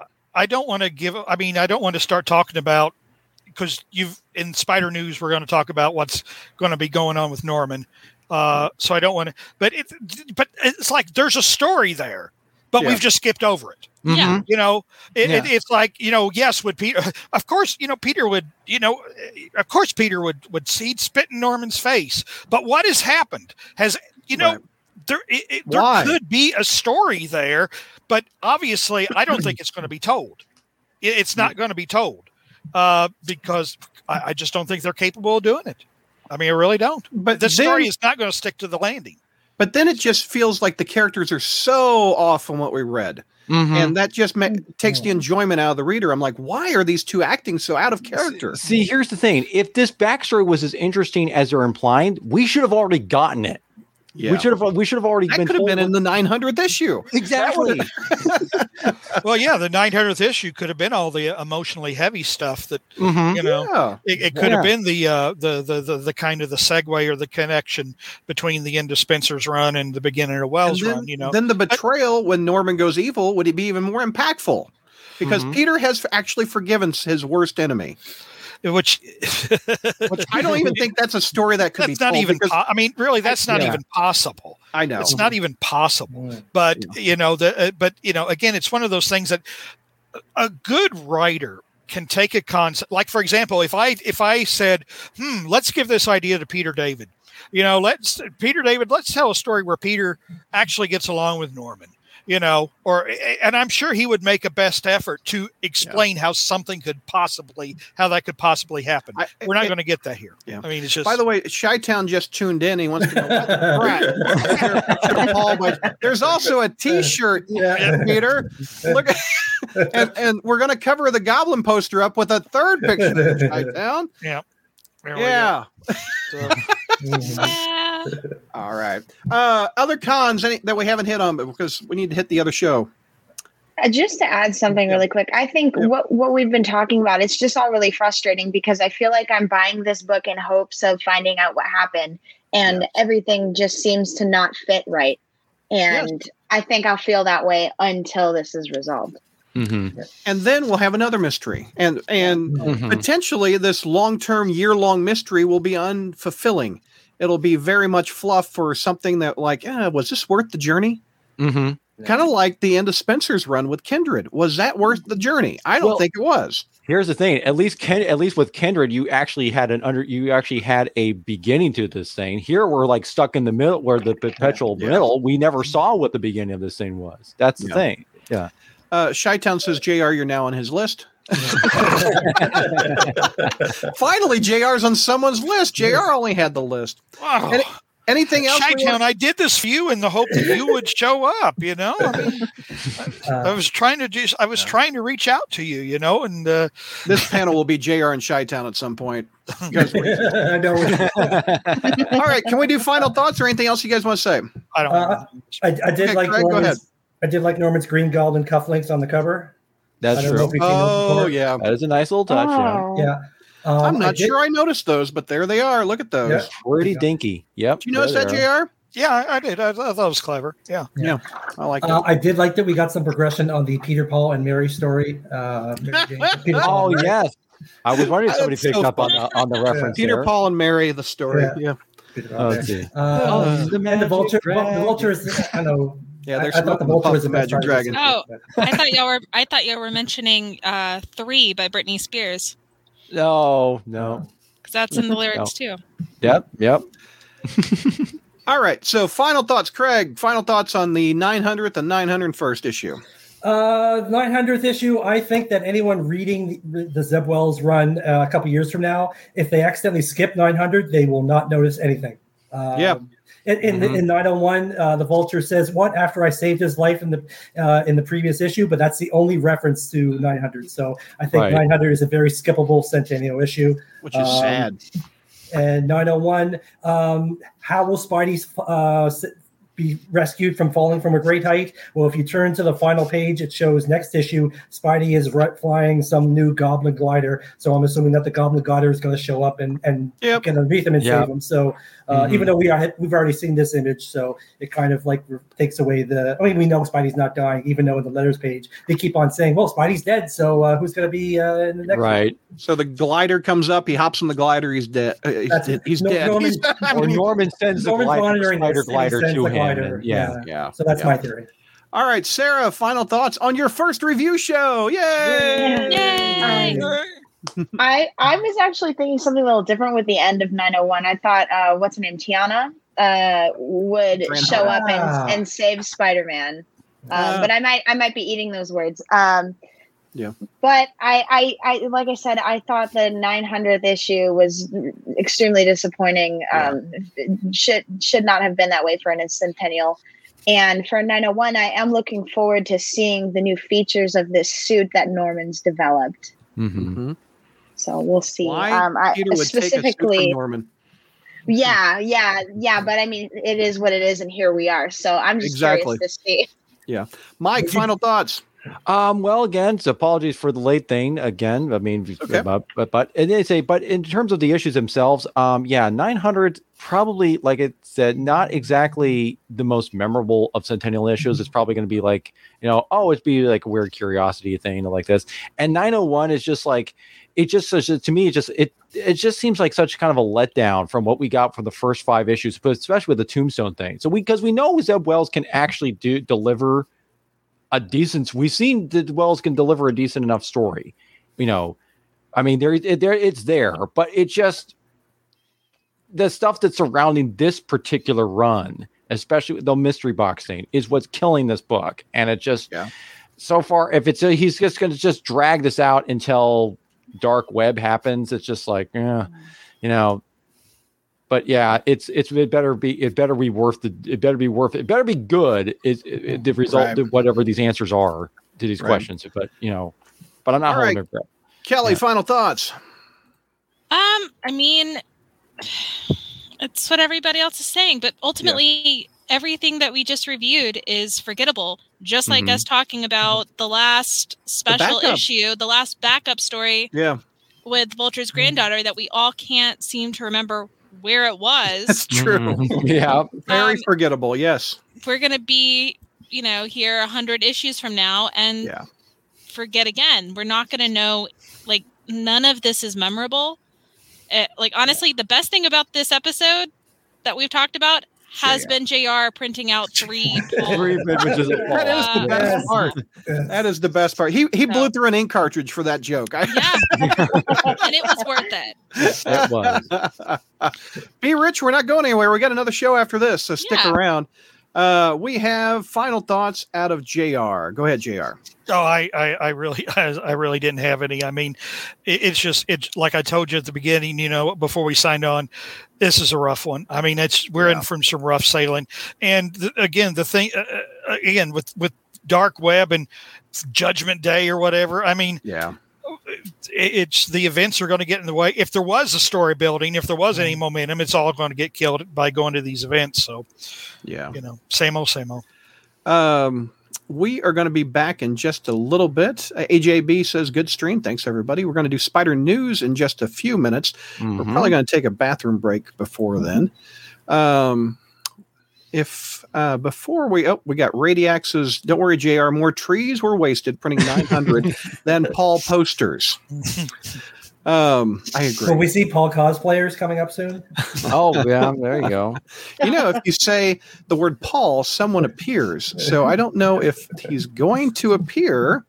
If we say the word Paul over and over, he might appear. Uh, I think uh, Chi-Town got- was more likely to appear than Paul if Re- you say Yeah. his name over and over. But uh, That's what I'm going for. I gave him the link.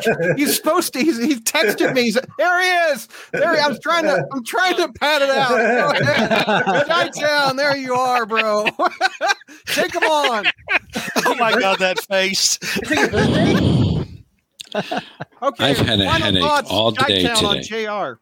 I've had a headache all day today. And I thought, you know what? I'll come on the live stream. That will release some pain, but more pain has followed. JR, I can deal with the fact that you find Norman Osborn cute.